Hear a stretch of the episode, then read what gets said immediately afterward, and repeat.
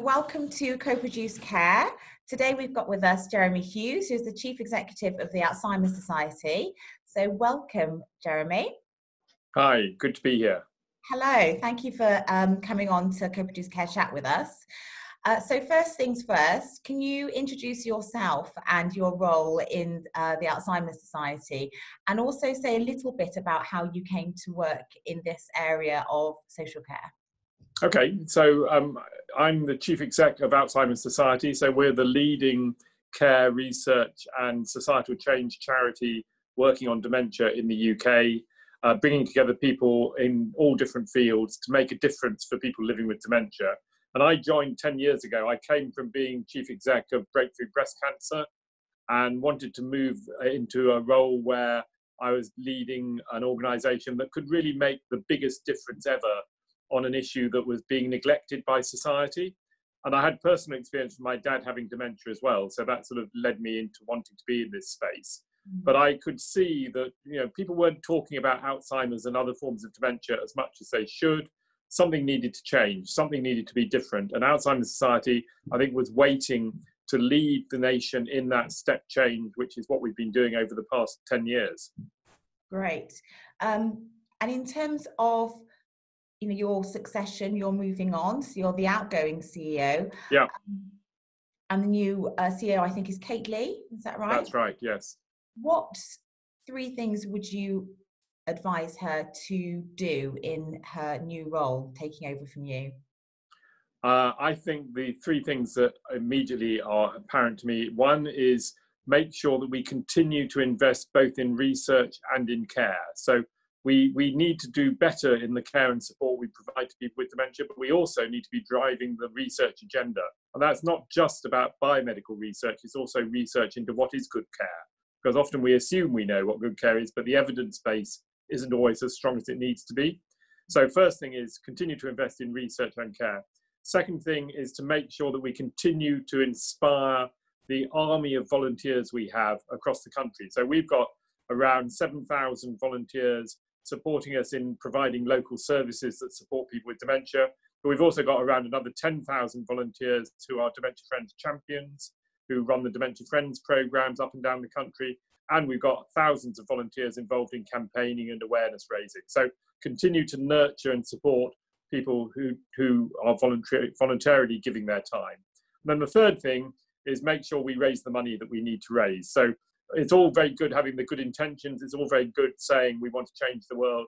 But unless you've raised the money, you can't actually do anything.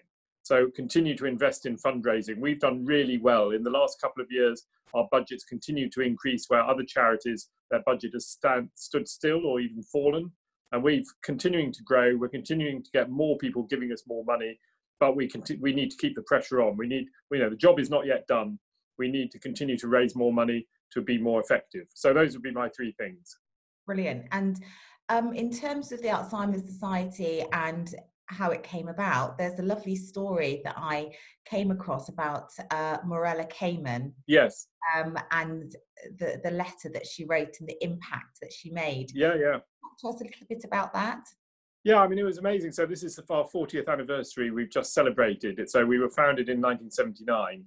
And the interesting thing was there were three people actually who were involved right at the beginning. Morella Kamen was one, and two other people, Cora Phillips and Gordon Wilcock, and they all joined together to set up the society in the first place. And Morella was a driving force and was still involved today. So even in her 80s now, she's still very actively involved in supporting us. And she wrote a letter to the Observer newspaper, basically saying, My partner, my husband's got dementia there isn't any support. We need to do something about this. And she got inundated with people writing in saying, Yes, I've got the similar experience. Yes, something needs to happen. Something needs to be different. Let's make it happen. And so it was really exciting to see from that upswell of public opinion.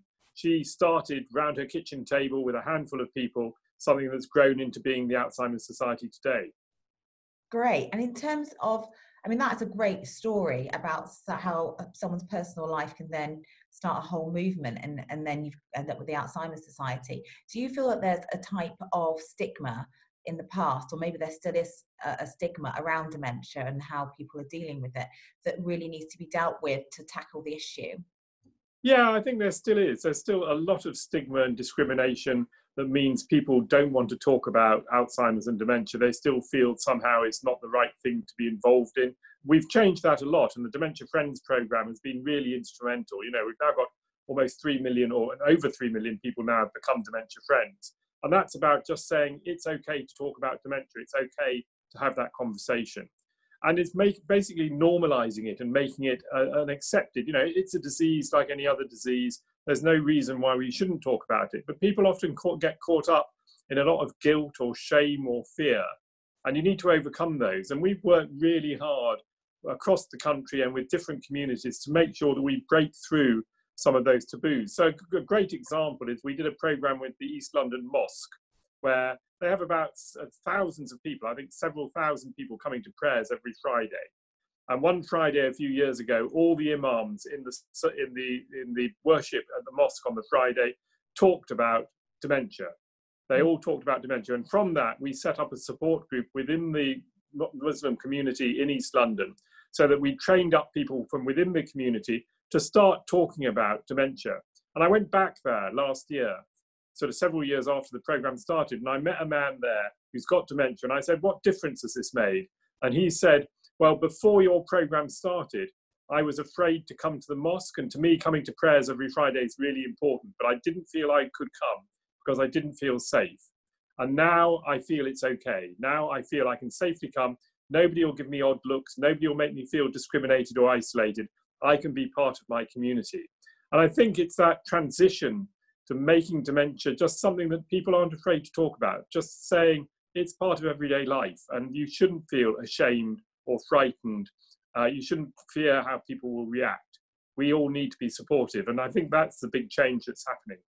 And is that idea of community really important um, when you think about dementia targeting or, or really being a, uh, some, an issue for a certain part of the community? I think women really suffer from dementia more than yeah. men.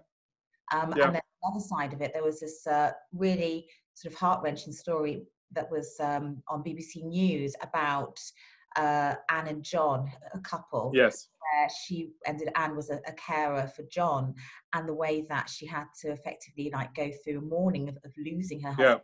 Yeah. But, yeah.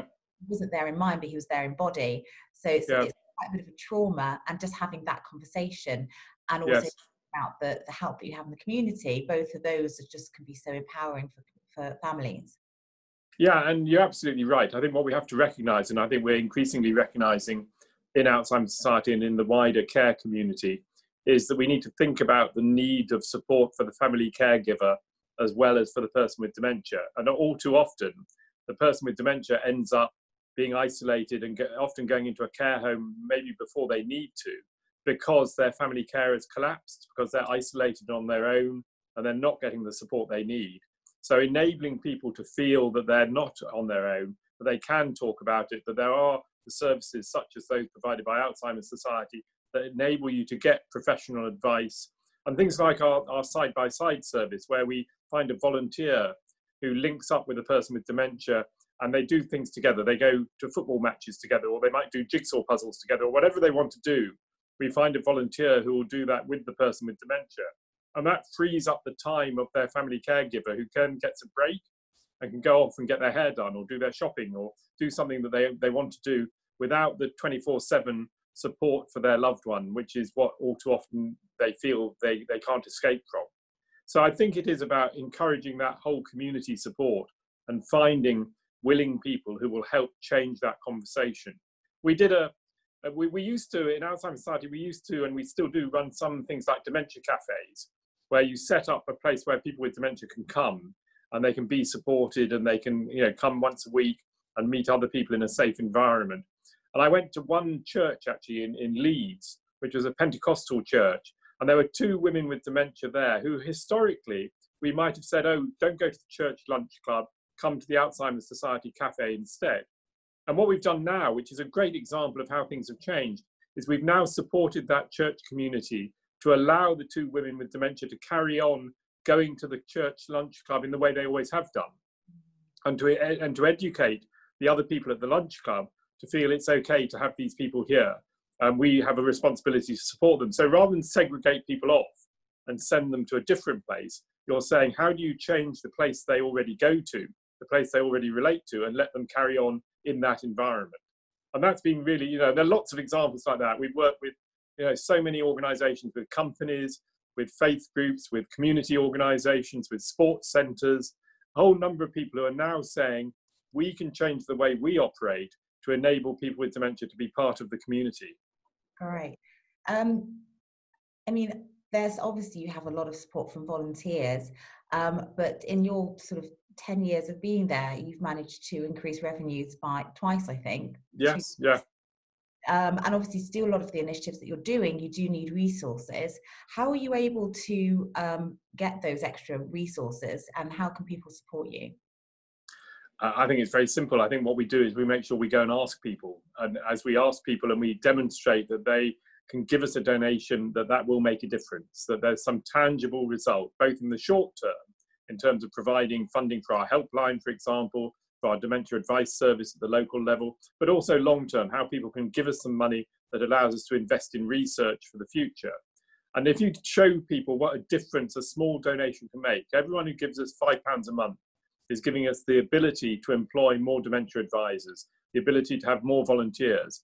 And when people see that and they see that they can break down some of the problems people have had by their generosity, people will carry on giving. And so that encouragement, that opportunity to feel that you're contributing. We had a great example last year when we were the official charity of the London Marathon. And we had we raised more money than any charity as the official charity has ever done before. So we even raised more money than Cancer Research did when they were the official charity. Wow. And that's because so many people, when given the opportunity, when said, when they heard that they could run for Alzheimer's Society and the Dementia Revolution team that we, we were running, they, they became part of it. They wanted to join. And people do. You know, most people nowadays have some family connection to Alzheimer's. They, they have somebody in their family or in their community, in their voluntary organization who's affected by dementia. And people, given that opportunity, say, yes, what can I do? And the simplest thing people can do is make a donation, which allows us to do the work we do. So that's how we've, we've doubled the income. Um, I've heard you talk before about three strands of uh, areas of work that the Alzheimer's Society yeah. um, focuses on. Could you just remind us of those three strands and then talk a little bit to the research side and, and whether that's along fast enough for change? Okay, well, let me end up with the research one and I'll tell, tell you a bit more about that. So, the three strands the first is the care and support we provide every day of the week to people with dementia in the community. So, that's our operational services where we have local groups, local volunteers providing hands on support to anyone who's affected by dementia, plus a national helpline. Uh, information sheets. So wherever you live, there's support from Alzheimer's Society here and now to support you in the daily struggle you have coping with dementia. So that's the first part of it. Second part is driving societal change. So things like the Dementia Friends program, dementia friendly communities, where we're saying we will give you the tools, whether you're an individual becoming a dementia friend, whether you're a, a, a business or a voluntary group or a government agency, we'll help you to become more dementia friendly so that you can be more supportive to people in their everyday living. And the third strand is around research, where we've been now investing more than 10 million pounds a year in research, and we've set up a dementia research institute that we've committed to give 50 million pounds to, and got government funding to support as well. Now, research, there are two sides to it really. One is the biomedical research, so finding out, uh, developing a new drug or a new treatment that might stop the development of Alzheimer's. Now, charities like us on our own can't do that, but we can do some of the early research that then the pharmaceutical industry piggyback on and develop the drugs. And there's a new one that Biogen have just developed called aducanumab, which they did results just before Christmas, that looks for the first time as though there's promise of a, a drug treatment that's effective for Alzheimer's. So we've had nothing for 15 years, and this is the first time. It's not there yet. It's going to take more research to get there, but it looks very, very promising at the moment that we will get a drug that actually works. But the other side, as I mentioned earlier, is that we need to research into what is good care and sport. So we have, for example, we have an innovation program where we give small grants to organizations who are developing new products that help people better support people living with dementia. So we did thing called, um, called jelly drops, which are sort of hydration sweets. So they're like they're, they're, they're highly concentrated hydration because a lot of people in care homes with dementia don't drink enough. or in their own homes. And these are specially designed sweets that are nice to eat, but give, that they give you high, high volume hydration. So they help you keep hydrated. Yeah. Uh, and we did some research with care homes involved to test it out and prove that it works. And that's just gone into commercial production. So from our small beginnings, where we gave a few thousand pounds to kickstart it, it's now becoming a commercial product that will make a big difference. So that kind of research into better care and support. We did another one uh, which was around reducing the use of antipsychotic drugs, where we found what are the conversations you can have with somebody, where you find out what's causing the challenging behavior. Why does somebody, you know, get disruptive? Why do they get abusive? And normally it's because something's making making them upset. And if you can train people, which we did working with King's College London, we developed a training module to enable people to have the conversations with somebody with dementia that understands what it is that's causing the upset, then you can stop it happening. And that's much better than just dosing people up with drugs, which mm. might be a way of controlling behavior, but it's not good for anyone. Yeah, I mean, so, are... so yeah, so so that research is a really important part of what we do. Yeah, absolutely, and those are really two very interesting developments. Um, and you know, obviously you're doing a hell of a lot there, but there's certain things that are outside of your remit um, in the Alzheimer's Society. And I wanted to move on to politics. Um, yeah. And thinking about, you know, social care has generally become quite politicised uh, lately, especially in the last couple of years in the in the recent general election. Are there any maybe top two or top three things that you would want this newly appointed government to concentrate on in the area of social, social care and maybe particularly focusing on um, dementia? Yeah, well, absolutely. There, there needs to be a step change in the way in which people are supported through social care. So, the interesting thing is that most of the public think that social care is paid for by the state. Mm-hmm. So, the public have no awareness. They assume that because the NHS is free, somehow when they need support in from dom- domiciliary care or in a care home, it'll be paid for. As we, as we know, that's not the case. But people don't realize that until it happens to them. I think what's happened in the last couple of years is more people are now aware of that as a reality. And we know from our research that people typically spend £100,000 of their own money supporting a loved one with dementia. And often it could be five times that amount. So a lot of money is being paid for by individuals because there isn't the state funding. Now, where we got to before the election was a commitment from Boris Johnson since he came in as Prime Minister that he would fix dementia care, that he would stop people having to sell their houses to pay for their care. Now, it all went a bit quiet during the election. Uh, we now need to hold his feet to the flames and say very clearly you have an opportunity now to do what no government has done, which is to put social care funding on a firm footing. We need to be saying that the government need to be putting money in. It's not you know, people say it's a lot of money. It's not a lot of money. And we did research that showed that there's a lot of money being spent by the NHS picking up the pieces because there's a lack of social care funding. So typically, people will end up going to A and E and end up in hospital because they didn't get the support in their own homes. And we did a survey on 2017 data that said there were 72,000 avoidable admissions to hospital, costing 400 million pounds. So, had there been good social care funded by the state, costing a fraction of that, those people wouldn't have ended up in hospital. So, we're saying with the majority you've now got, Mr. Johnson, you can afford to do something about social care. Doesn't matter the public don't realise it's being it's, it's not being paid for. Now's the time to grasp the nettle and put proper social care funding on the agenda and make sure that people get the support they deserve. Now, that may take many years to put in place. So, in the meantime, we're saying there needs to be some emergency funding to support people with the additional costs of dementia care. So we know that dementia care in a care home, for example, may cost up to 30% more than standard care because the demands, and needs of support are greater. So we're saying, whilst you do the long-term fixing of dementia, uh, fixing of social care, we need you to provide some immediate funding that supports people with the immediate extra costs of dementia care. And we're going to be shouting loud and clear to the government as much as we can in the mm. next few months to make sure that they get on with it and they don't forget about it. Yeah. Um, so, I mean, do you have any ideas for what might be a solution for, for long term funding?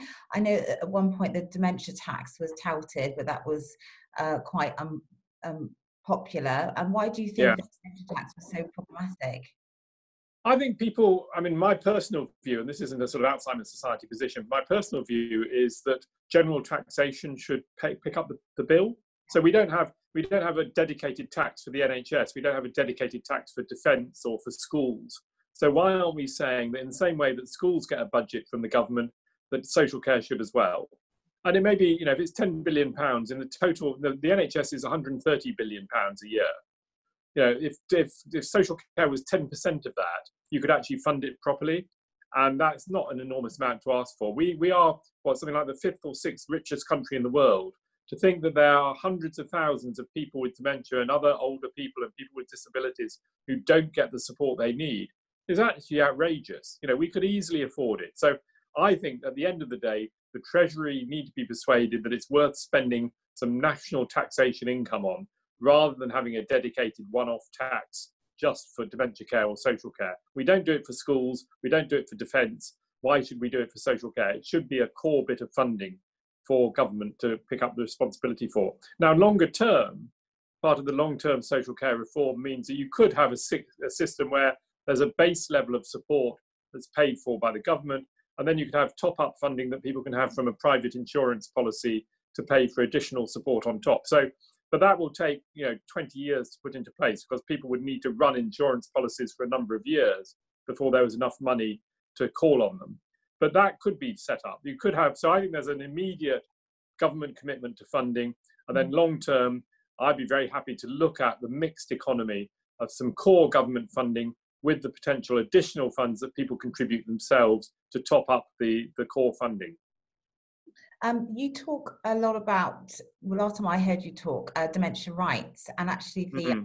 Society has got, uh, I think, is it, is it five or 10 points? Yes, Five points, yeah. Five points. There we go. I was being a bit over ambitious. Five points. simple um, on dementia rights, and I was quite interested to know that you'd looked at international human rights for inspiration, um, yes, yes. as well as doing it co-productively with people who um, yeah. Have dementia or work with people with dementia. And I was interested to, you know, know why you were inspired by. I think it was the UN Convention on the Rights of Persons with Disability. Um, and then separately how you managed to get so many people involved in in creating those uh, rights yeah well the starting point as you say was that the we know from international law and from the world health organization that dementia is included within the UN Convention for Rights of People with Disabilities. So it is covered by that international legislation anyway. So when we looked at it, we said, why is it that nobody's taken this on board? If the UN Convention relates to people with physical disabilities, it also ought to relate to people with dementia. So our starting point was there's a position in international law that says people with dementia have rights that need to be respected. And then from that starting point, we did an enormous exercise, and it took a long time. And this was one of the key learnings. So if you're trying to engage people with lived experience of dementia, you can't do it in a few weeks. Yeah. You've got to spend a lot of time building relationships, letting people have conversations, recording those conversations, going back and talking to people a bit more. So we literally involved hundreds of people across the country in focus group discussions, in, in questionnaires, in surveys to trawl opinion to find out what it was that people wanted in terms of those rights. And the rights, the five statements, the right statements that have been written were written by people with dementia and their family carers. And um, and we set up, or they set up, a group called the Three Nations Dementia Working Group, which covers England, Wales, and Northern Ireland because Scotland already had a group. So now the whole of the UK is covered by an organisation or organisations that represent the voices of people with dementia directly to make sure that this isn't a one off exercise. It means we can carry on having those conversations as we go forward and keep people involved all the time because having a set of five statements doesn't change anything. It just means you've got a document which prints them out. What you need to do is make sure that people live them and breathe them and take action to make it possible. And we need to be monitoring how far and how effective those implementation of those rights have been. Yeah, I think that's really important and it's powerful. Um, and the UNCRPD has been so co-produced itself. It's quite, I think it's quite uh, inspirational that you yeah. took that as a starting point and then worked back and then still continued to in, involve people with lived experience. Um, so you're coming to the last few days or weeks i don't know when. Well, when a few months, yeah. A few months, okay. So up till Easter, up till Easter, really. Okay. Um, is there any one thing that you would take away? Uh, I think about I'm being really proud of implementing um, at the Alzheimer's uh, Society. I mean, it's been 10 years, so it's Yeah, a yeah. period of time to think about one single thing. Uh, but maybe there is something looking back in reflection that uh, you feel this is something that I'm going to sort of take away, maybe write a book about. I don't know. But uh, um, is there anything? I suppose the one thing that stands out for me that we've referred to already is the Dementia Friends program. So this, you know, when we started it in, in 2014, it was the idea that we would get a million people to become dementia friends. And we took the idea from Japan, who already had something very similar, where you have 40 minute awareness sessions run by volunteers to get people talking about dementia. It's not rocket science, it's not very complicated. It just breaks the ice. It makes it stop it stops it being a taboo subject um, and makes it possible to have conversations. Now we set out with an ambition that by this year, by 2020, we would have a million dementia friends. We've already got over 3 million. We've got thousands of people, you know, every week, thousands more people are becoming dementia friends. And we've now got programs in over 40 countries around the world. So it's been copied around the world. So I'm really proud that we've set in train a movement, a global movement, which is changing the whole nature of the conversation around dementia. So, you know, it's a bit like the gay rights movement uh, in the 1970s and 80s. We're actually changing the way people relate to an issue. We're making it possible to talk about. We're getting it out in the open. We're making people proud of the fact that they they can talk about dementia. And I think that's probably the biggest lasting change that we've made is is changing the dialogue, changing the conversation. Fantastic. And presumably all of that information of how people can get involved is all on the website. So Yeah, yeah. The, the, the Dementia Friends website, you just uh, type in Dementia Friends and you get up, and you can actually become a Dementia Friend online. But the best way is by coming to one of the local groups. There are hundreds of local meetings happening all the time, and anyone can become a Dementia Friend. And then the idea is you learn a bit, and then everyone commits to take a- action. And sometimes those actions can be very small. They could just be realizing you've got somebody in your street who's got dementia and saying, once a week, I'll go and check in and make sure they're all right. Other people take much more action. Some become Alzheimer's Society volunteers. Some become fundraisers. People can do whatever they feel they want to do to make, and some can be workplace based. So you actually think about people in your workplace who might have early onset dementia. How do you make it possible for them to carry on working for as long as possible? So it's something for everyone. yeah, that's um fantastic achievement. And um like I said, I'm sure more people are now gonna log on and, and see what they can do in their Hope community. so. Now, starting this month, because we start start the new year, we always want to start something new. We're doing a monthly sort of phone in or, or web chat where people can ask any questions of the senior leadership team. So rather than it's just an open open door for people to get in touch and say, this is what we think needs to change. This is what we think. And I do I do a monthly society briefing where I talk to everybody in the organisation live on the on camera uh, just to give people the, the feeling that they're connected and that their voice matters and that we want to hear from them. Because, like most voluntary organisations, most charities, what we depend on is people feeling good about the place they work. The passion and the commitment people have in Alzheimer's Society is enormous. And our job, my job as chief exec, is to make sure that we're allowing people to fulfil that potential and to make the biggest difference they can for people with dementia. Great.